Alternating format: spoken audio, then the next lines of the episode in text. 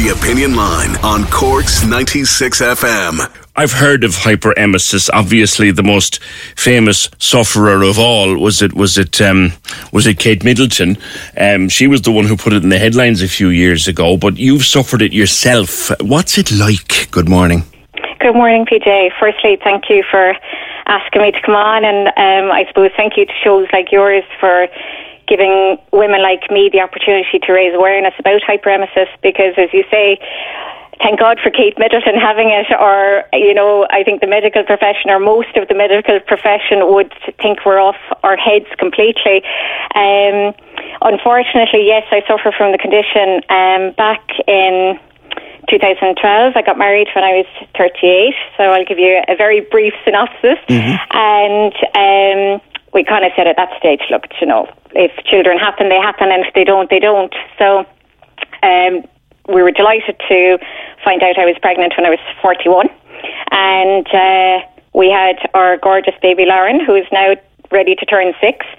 But when I discovered I was pregnant, so I did the test and it was, um, you know, two to three weeks and we were delighted. And literally two days later, I started feeling sick and I said, okay, this is morning sickness. This mm. is what it's all about. Um, but it was getting more severe and more severe at a very rapid level. Um, so to the point that I just said, okay, I, I better just go to the GP and just check everything's okay. So went to the GP and I suppose the one thing I would like to bring across as well is that if there is anybody listening to this that thinks or knows that they're suffering from hyperemesis, mm. you know, if you don't get the answers to the first line of medical professional, you come to just keep going to the next and to, to the next because that's what happened to me. Unfortunately, my own GP wasn't there at the time and I saw a different GP and I explained and I was literally empty reaching as I was in there and she just said to me, look, I've had three children. I've had to work through morning sickness all my three pregnancies and this is the way it is. You either accept that or you don't. Mm. And that was a bit I, that was a bit dismissive to, to say the very least. But like morning sickness. Well, first of all, I, I've had enough pregnant colleagues over the years, and, and indeed I'm a father of two myself, so I remember my wife with, with morning sickness. And first of all, the myth is it only happens in the morning; it can happen anytime. But this is this is you just can't stop you just can't stop. I, I think it's an unfortunate connection, the wording um, morning sickness uh, connected to hyperemesis because. Um, from my experience, and I can only speak about my experience, but I was a very severe end of the scale. Um, they're they're nothing to do with each other, to be quite mm. honest. Mm. Because morning sickness, you can still, to some degree, you can function. You can go to work. It may not be easy, but you can go to work and you can function, and you know that it kind of maybe levels off mm. towards a certain week in the pregnancy. Yeah. With hyperemesis, for me, it started at week three, and I was getting sick maybe 50 times a day. Violently getting sick to I couldn't eat, I couldn't drink, um, to the point that the only way I can explain it is I lived my my first five and a half months of my first pregnancy in CUMH, or on my bathroom floor, or on my hands and knees on the bed because I couldn't get to the to the bathroom to be sick. It's almost you know you you're just throwing up bile and the pain up your esophagus from it. It's the only way I can explain it, PJ, is if you can imagine that you are being violently sick, but there is somebody in the corner of the room with a remote control, and the second that you have a bout of sickness, that you go to try and draw your breath, they press the button and you go again. So you are almost choking. You literally cannot breathe, cannot stop you to breathe. You literally cannot stop. And anything can set you off for, for myself personally. Um, even the smell of my own skin would have set me off. Lord. Any kind of food. Um, you know, I can remember one time my husband, he was working in Limerick and he came in the front door. He had had a coffee before he left Limerick and obviously we're in Cork. And um, I just had to shout him to get out of the house. It was like he put a bag of coffee beans over my head. I couldn't breathe and I, I just started off again. Good God. It's, you know, it's a, a horrific... How, how do you function, Tina, when that's... You can't. That, that's that's the thing, and I think that's what an, an awful lot of people do not understand. You know, I would have met people over the years, and they would say the old thing, you know, oh, I had really severe morning sickness as well. Have you tried ginger biscuits, ginger tea, ginger, ginger, ginger? and you're going, no, this is not severe morning. The smell sickness. of ginger is half the problem. Exactly, the smell of my own skin is the problem. You know, it's it's just there is anything and now, everything can set it off. It's horrific. There is a medicine, I believe, called is it Cariban? Yes. Now, when I was pregnant with Lauren back in 2016, she was born. Um, Cariban wasn't available to me. So I've had the experience of two pregnancies, one with Cariban, one without. So back in 2016, when it wasn't available, I spent the first five and a half months to six months in CUMH with drips in one arm or both arms. They tried every type of medication available and nothing worked for me, just nothing worked. Um, so Lauren was born at 36 weeks. Now, I was extremely lucky and I'll always be grateful for the care I had under Professor Louise Kenny. And Lauren was born unusually uh, 36 weeks and she was 8 pounds 8. An awful lot of hyperemesis babies um, are born underweight, so maybe 4 pounds, 5 pounds. So I am always very grateful for that. Whatever way my body worked, you know, she literally just sucked everything I had. So she was healthy, I wasn't. Mm-hmm. But um, then I found out I was pregnant uh, during lockdown. So my second daughter, Ria, was born when I was 46. Um, and she was born in 2021. And I went to Dr. Matt Hewitt, who, again, amazing amazing man. And he put me on Cariban. Mm-hmm. And from my previous experience now, also to just try and explain to people, you know, for one split second, I did the pregnancy test because I knew the feeling and I just went, oh my God, this is amazing. Lauren is going to have a baby brother or sister. And, you know, I'm 45, 46 years old. This, this is just the stuff of miracle, miracles, the stuff of dreams. We're yeah, so but happy. you must have thought as well, Christ, what am I facing? 10 seconds later, you're going, oh my God, I'm facing into this nightmare again. How the hell am I going to get through this? Mm. But I will say, because of my previ- previous experience, I knew to go to an experienced person, medical professional in hyperemesis. So that's where Matt came in, and he was fantastic. He put me on Cariban. Mm. And again, being the severe end of the scale, I mean, I was still feeling beyond absolute rubbish. But Cariban kept me out of hospital. It kept me from having to get IVs. Um, I would get up in the morning, just about be able to get myself up in the morning and take Lauren to creche. I'd come home, back into bed. I still wasn't really able to eat very much or drink very much. It was very, very, very limited. Mm-hmm. Um, but I could function at a very, very basic level. Mm-hmm. And when you have another child, yeah. the difference to be able to function to a basic level yeah. or be in hospital for five or six months on IVs is massive. It's now, just massive. The problem with Cariban is it is expensive to start with, but also it's not covered on the medical card and it's not covered on the drug payment scheme. Why? I would love to know that, PJ. yeah, it's it's a bit of a mystery to me and anybody else who suffers with this condition because it's essential. It's an absolute. Now, I will be very honest. It doesn't work for everybody. Yeah. But for the percentage of women it does work for, it changes your life to be able to function, especially when you have other children. Um, but the cost of it is absolutely ridiculous. I mean, over the course of my pregnancy, so it's roughly when I was on it now, it was 45 euro per box. So I was on two boxes per week. That's 90 euro. That was 3,000 euro over the course of my pregnancy.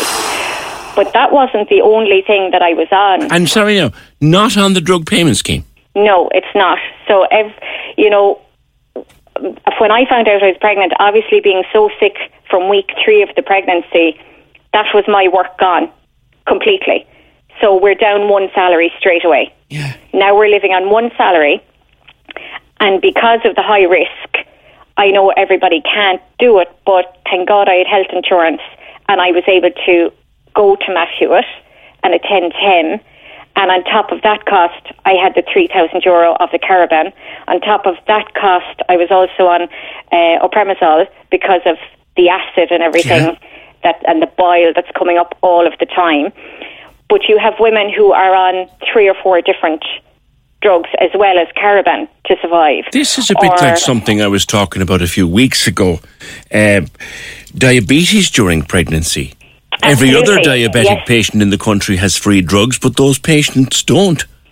it's it's very very very frustrating and you know I I hate having to refer to this I really do but I do think it's something that shows the thinking the thinking behind decisions um, that are made you know any any man can walk in, get his prescription for Viagra, and he's entitled to four tablets per month on the drug scheme.